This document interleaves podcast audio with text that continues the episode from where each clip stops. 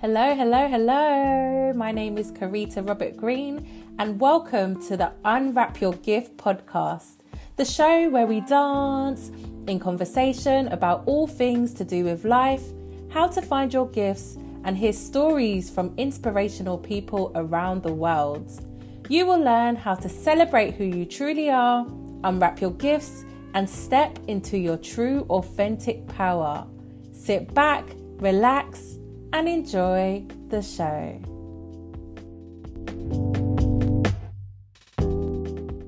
I am so excited today to be joined by the amazing Jacqui Campbell. Thank you, Jacqui. Thanks for joining. Thank you. Thank you, Karita. You're Thank welcome. you for inviting me. You're welcome. I'm glad to have you here. I'm just going to let everybody know a bit of information about who you are, and then we'll jump into the interview. So, Jacqui is a youth mental health expert, author, director, and founder of the Julian Campbell Foundation. The Julian Campbell Foundation is an early intervention charity that supports children and young people to manage their moods, well being, and mental health, helping them to turn their lives around and manage their well being throughout their lifetime through mood mentoring. Wow, wow, wow, wow. Thank you so much, Jacqui, for being here today. How are you doing? I'm really excited. Very Yeah? excited. Yeah. Thank you so much. So I'd just like to let you share a bit of information about your journey so far so we can get to know who you are and what you stand for in the world. Yeah. My life started when um after my brother's suicide. And before my my brother's suicide, I was I was a teacher. Um, and I really loved it. I was a science teacher. I turned into a consultant after I had some really great results from Ofsted.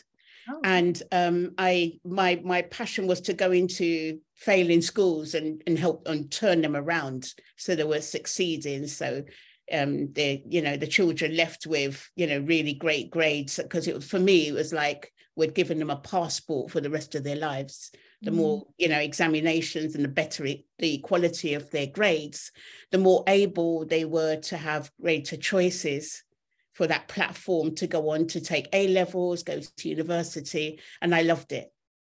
And after my brother's suicide, and then seeing it, it, it, another life started. I started seeing why I was here, um, why you know started seeing our young people suffering from anxiety, stress, and depression, and that there wasn't prompt intervention while they were at school.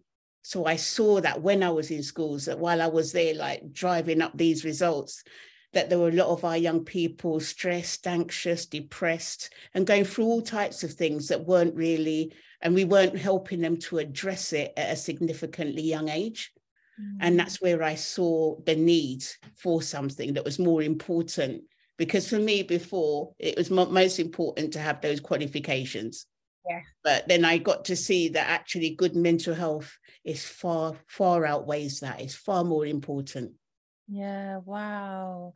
Wow, there's a lot to unpack there. Thank you so much for sharing that so far. Sorry to hear about the loss of your brother.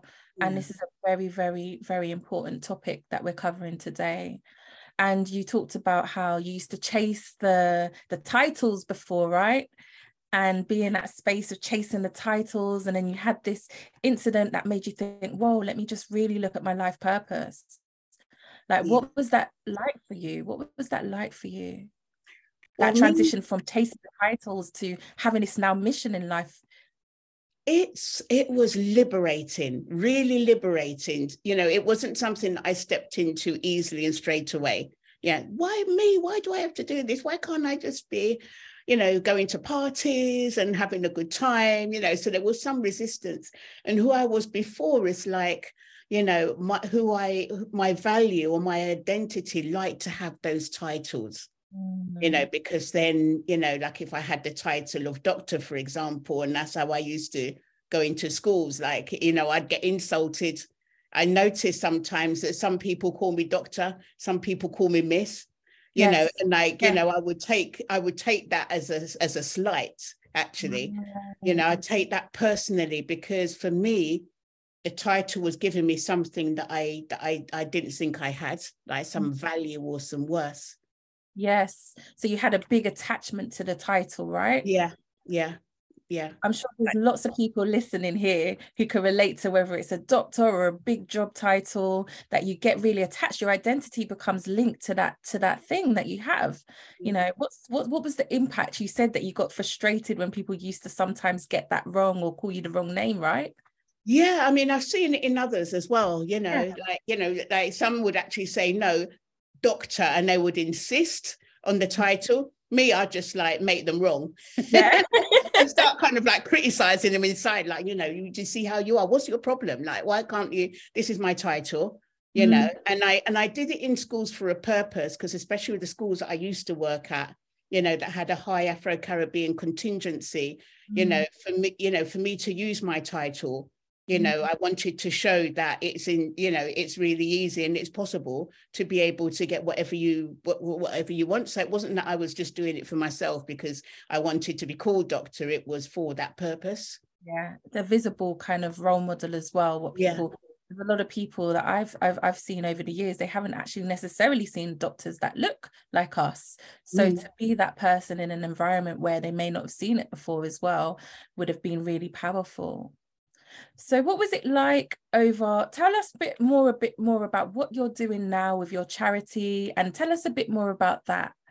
Yeah. So um, after my brother's death in 2007, I I knew what I wanted to do in that you know in that moment. Can, I remember being in his funeral and you know giving the eulogy, and and in that moment it was really self defining. I don't want other families to suffer the way that I saw myself and my parents suffer. I wanted to provide something, some kind of support, and that, that's something that I really was passionate about in that moment. However, it took me a couple of years to get over the mourning because I you know, I was in a way destroyed. I was destroyed, you know, because mm. I took it for granted that me and my brother, we would be just like, you know, hanging out for decades to come. So it was just getting over that shock. Mm. And then in 2009, I started Julian Campbell Foundation. So I started the foundation in, in, you know, in his name. And it almost was like he was alive again, you Yeah. know, because he was there. And I remember when I first saw the website, I just really felt overcome you know mm. like, oh my goodness like look at this it's almost like you know yeah he might he might might have died but there's others that can live through what we've learned Yeah. and i started looking at what would have made the difference to him such that he would be the best possible version of himself and Mm. he would have turned his life round and that's where we came up with the concept mood mentors oh, okay. yeah yeah yeah so that's kind of like a flagship um, Yes. position. So our mentors, they're mood mentors. They don't they don't mentor. They're not academic mentors. They, Mhm. they don't mentor young people and children at risk of exclusion. They mentor s- s- to the mood. So Okay. mentor, you know, around stress, anxiety, depression, and showing a young person how to manage their stress, anxiety, and depression, giving them a little toolbox that they can use. So once they've, you know, they've finished their mentoring, it's usually up to three months, that they can then go off and they know that they know when they're feeling a bit anxious and depressed or stressed. And furthermore, they know what to do about it to Yeah. it or to eliminate it. Hmm. So it's just about building that kind of self-awareness. Like right now, my emotions are feeling low, and Mm. then or or how or they're feeling good. So just explain a bit, because I'm sure we'll have parents here listening who may have children that have a lot of experience of different highs and lows as you do as a child. So what is it a, a bit more about? You know, your mission is to is it stamp out teen stu- suicide? Yeah, so Yep. yeah, so this this is our mission and our vision to stamp out teen suicide. So I want to be in a world where it isn't it isn't a conversation, it isn't an option for our Mm. young people to be making a permanent decision from a temporary emotion because a lot of our children think that the emotion is is permanent they don't see that it's temporary. So a lot of the children that we see and we mentor, we do drama workshops and dance, and they can tell, they see through doing these activities, it changes their mood, you know, and and so this is like a really self-defining moment for them to say, oh my goodness, okay then. Um, you know, it's not fixed. I'm not like this forever. There's something that I can do about it. Mm. So it's really an important gift, is an important, important realization for them. And I um, I remember after my brother died, it was around 2009, I saw this documentary on bipolar, and my mm. brother had bipolar, you see. And I was watching it, you know, out avidly. Um, and we had our, you know, Stephen Fry was was leading it. And I remember in the second part of the documentary, he was interviewing somebody like Dr. Liz Miller. And Dr. Liz Miller, she had um, bipolar disorder. And when she was 26 years old, she was a mm. top neurosurgeon and she had her, she had an episode and she was sectioned. And oh. from all of that, she came out and she and she she wrote a book and and at the time of that interview she wasn't any she wasn't using any drugs or anything like that she'd been able to just kind of like you know really get things under control just through a, a healthy lifestyle and she'd manage her moods in a way that was called using the mood map. Mm. and it's a mood map that i really like karita and oh, that, okay. it's a mood map.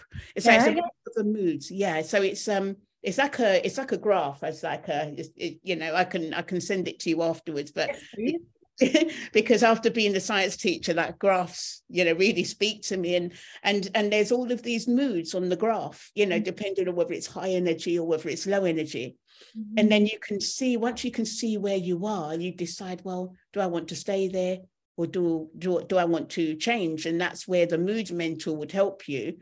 deciding mm-hmm. you know depending on where you want to move mm-hmm. you know um, then you know that you can do an activity or you can speak with your friends. And, and a lot of children they know already because they're doing things but they don't realize that they can actually directly impact their mood yeah. So um so yeah so i reached out and started speaking with with dr miller or Liz, lizzie. And then you know for a while she was part of our organization as a trustee. And then together we started building up this brand using this using the mood map. And actually the mood map is at the cornerstone of all of all of the services we provide. Yes Yes. Wow. Do you know this mood map is so powerful? And what you just talked about, a lot of young people nowadays, you know, we've got social media and there's a lot of pressure. We had peer pressure before, but like with social media, I'm sure the moods go up and down. And it's just being aware of how they're feeling. Like, what impact would you say kind of social media and that type of stuff has had on young people, especially through the lockdown we've just experienced? What have you yes. seen of your charity that's been happening? Yes, in actual fact, this was a time of our biggest growth during the lockdown, and um, and we changed. We put all of our services online, oh. and so we were able to um, continue with our drama workshops because with our drama workshops, we were looking at moods through the mood mapping, and mm. also looking at important important aspects of of growing up which are important to children so we're looking at body image and also mm. the dangers of social media and um, when we did this, I just remember that you know we we did it with 300 children, and not one of us went in went into the school out of respect for the you know the the distancing and you know quarantining and and and all of this you know that that the pan, pandemic brought.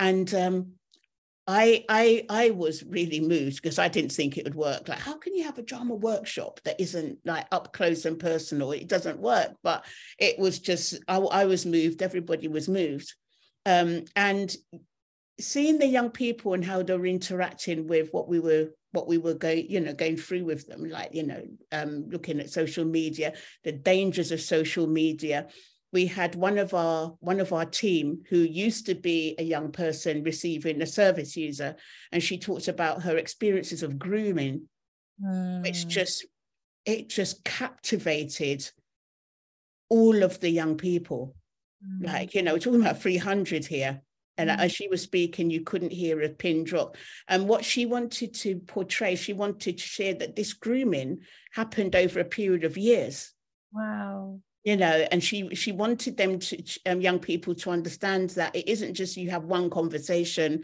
and then that's it. This this man and the man that was grooming her was married um, you know was was having conversations from when she was 16 years old to when she was like 19 years old and it was a sexually na- of a sexual nature you know and she at the time you know just went with it you know because you know, you know, because yeah. you know she was yeah. she was vulnerable. She wasn't really speaking with her parents. Mm. and he used to make her feel good about herself with the compliments. And um and then looking at line on, online as well that's really so important. And you know because what i've seen is that a lot of young people they look at social media and they see that as a barometer and they want to achieve what they see on social media so you know i've heard a lot of people they you know they um not have fake accounts, but they they might hire a plane and they and people think young people think it's their own plane. You know, they're doing all of these things that look wonderful, but it's just not it's just not true. And then young people are really impressionable and they're looking at the body images, and looking at the lifestyles, and they're thinking that it's something that they can achieve. And then they then they start making themselves wrong because they haven't they feel they haven't got what it takes to be mm-hmm. like this, not realizing that a lot of it isn't even real. Yeah, yeah. So there's a lot of that fake pressure online as well with yeah. what we think is real sometimes, and then comparing it back to ourselves. Yeah. You know, I remember growing up, I had such a challenging time as a young person, and I used to compare myself to everybody. And when you do that all the time, you just end up feeling so inadequate. And there's mm-hmm. always something wrong. You can't see the goods. And by being mindful of your emotions and your moods, that's such a powerful place to be in. Because when you have the right tools, you know, a lot of trauma happens as well. Let's be let's be honest and say there's some people that have been through so many traumatic situations in the past, and whether it's family or just situations in general, where having that negative mindset is is challenging to control. And you know mental health is a real thing. It's a real thing. And i always like to make the dis- distinction between you know mental health and and counseling and going into the past and dealing with some of those issues as well. Um because sometimes people try and like skim over it and think you could just get on and move with it. But when you're not aware of your thoughts and feelings it's really hard to move on. And sometimes we feel like we're all alone. We feel like we're alone with our thoughts. And we are most of the times. And we we're not really sure when is the right time to ask for help. So for, for a lot of people out there, this topic is very close to my heart. This topic is very close to my heart because I've not really shared with with hardly anybody or only very close people to me that when I was younger and I was growing up as a as a child, I was very um as I mentioned, very trying to compare myself to everybody else. I had a disformed ear when I was younger and it used to look like an elf. So people used to bully me in school, call me Spock and say that, you know, elf and ET and all these horrible things. And every time I went into school, I used to hate myself. And I thought, if all these people are being horrible to me and, and being nasty to me, that must mean I'm a horrible person. And I didn't have that resilience or mindset at the time to be able to say, actually, I love myself. I didn't have that love. I had a lot of self hate. And a lot of people see me now and say, oh, Miss Pollyanna, happy go lucky, always positive. But back then I wasn't. And I'm going to put a little trigger out there that at some point in my teens, I actually tried to take my own life as well. It got to a stage where it was so bad, my thoughts were so out of control. I didn't want to be here anymore. So I really want to show that sometimes you don't know what people are going through. So it's so mm-hmm. important to be kind to people. Since then, I've had a lot of counseling and done a lot of mindset work to rebuild myself. And now I know who I am. I love myself, but I still have to tell myself that daily. And if you're in a situation where sometimes it feels like things may be dark or not going in a way that you want them to, being honest with yourself is so important. As Jacqui mentioned, that mood mentor, being being aware of your emotions. Am I feeling good? No, I'm not feeling good. How long have I not been feeling good for? Sometimes that one day can go on for weeks or months or even years, and you're not able to catch it. So I just wanted to put in that as well to say that you never know what people are going through. And that's why it's important to be honest with yourself, be kind, and get the right help and support. So thank you so much, so much for sharing that, Jacqui. And for those, what what tips would you give to people who may be in a tough situation right now? What help or support is there out there for people? I know you've got your charity as well, um, and and what other support just out there in the in the world of support for that type of things do you know about?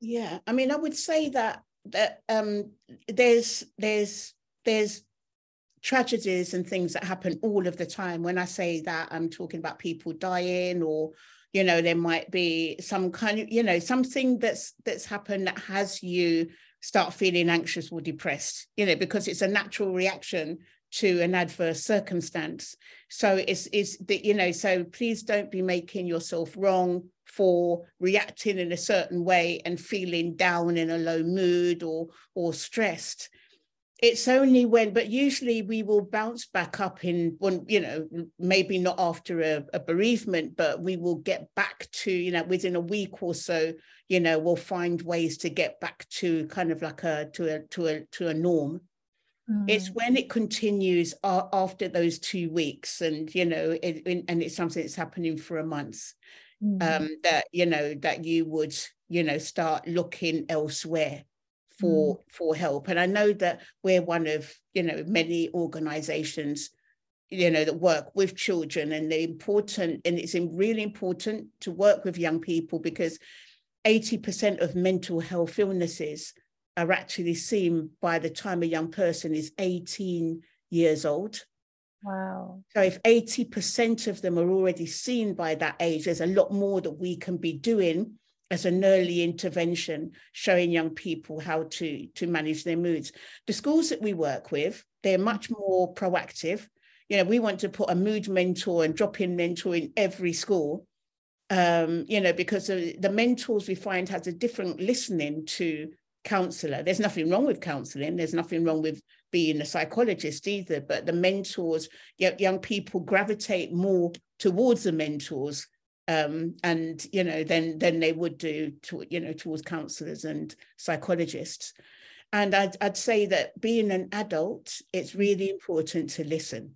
Yeah. Because with our young people and as a parent as well you know um, and i saw it a lot when i was a teacher like parents are working hard they're paying bills, they're doing all of these things, and sometimes they're just working all of these extraordinary hours and they're doing the best that they can do.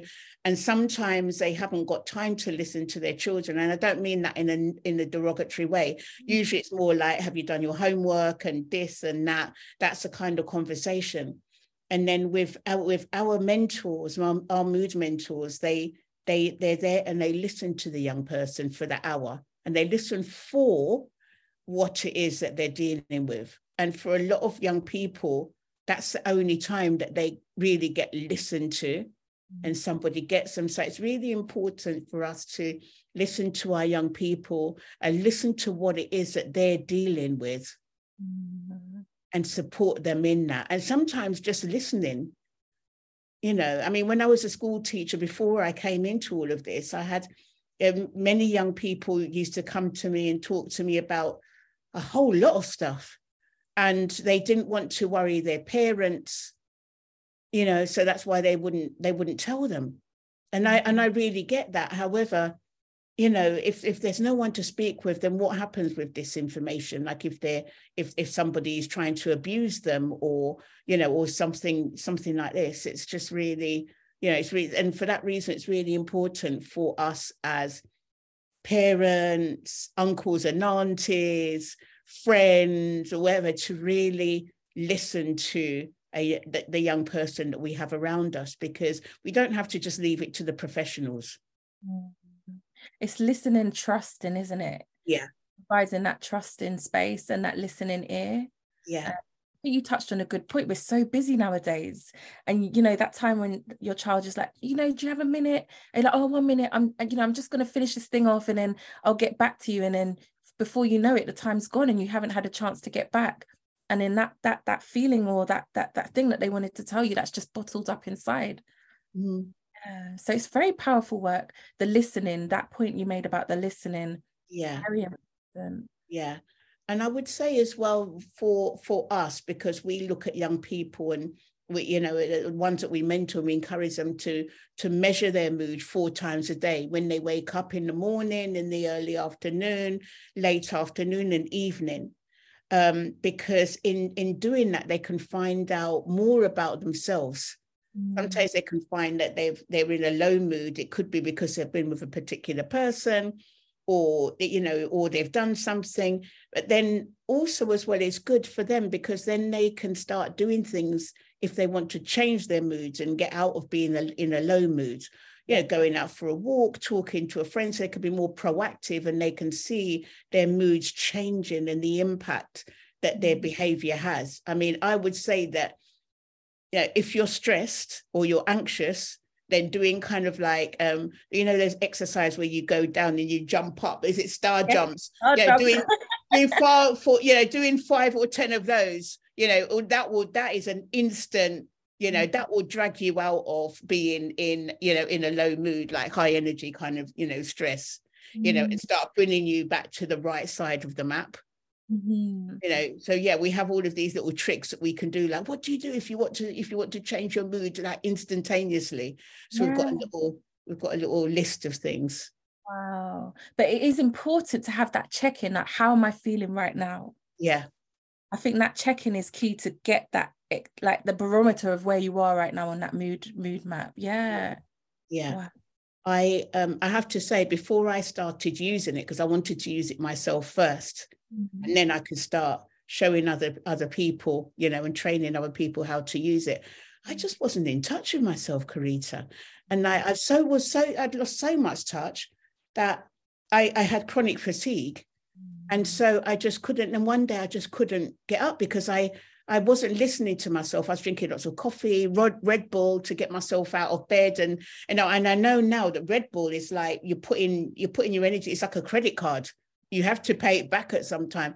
In those times, I didn't realize. Well, yeah, let me just do it, and and then it and then it didn't work, and that that that was it. But it was important for me to get into that into that that way, that state, for me mm-hmm. to see and to finally start listening to my body and looking at my moods. Mm-hmm, mm-hmm.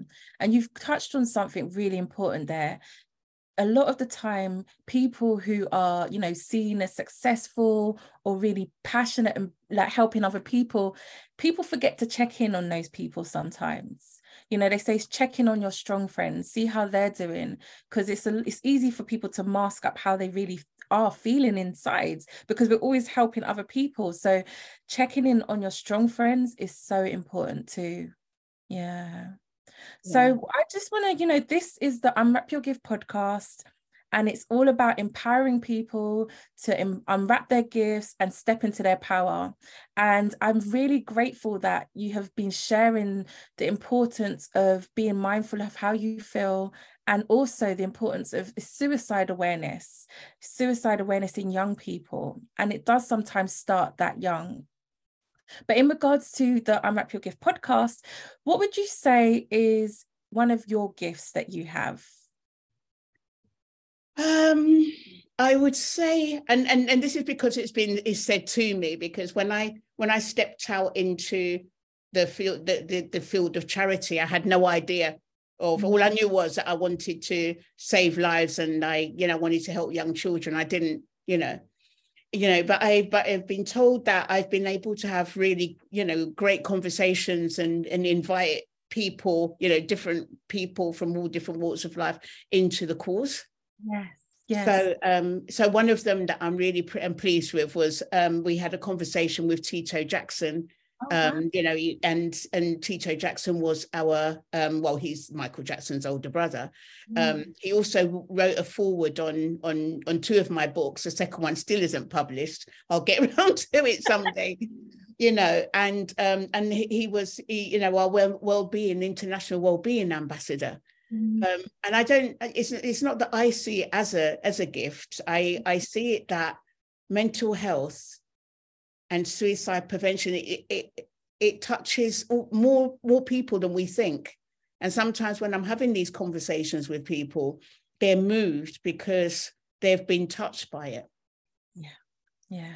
And that, that is it. Unless people share with you you don't really know their backstory. And it is such a it's a triggering and also sensitive topic for a lot of people for more reasons than you may know I always like to ask, what's one of your favorite quotes? What's one of your favorite quotes? I love um, Marianne Will- Williamson. Okay.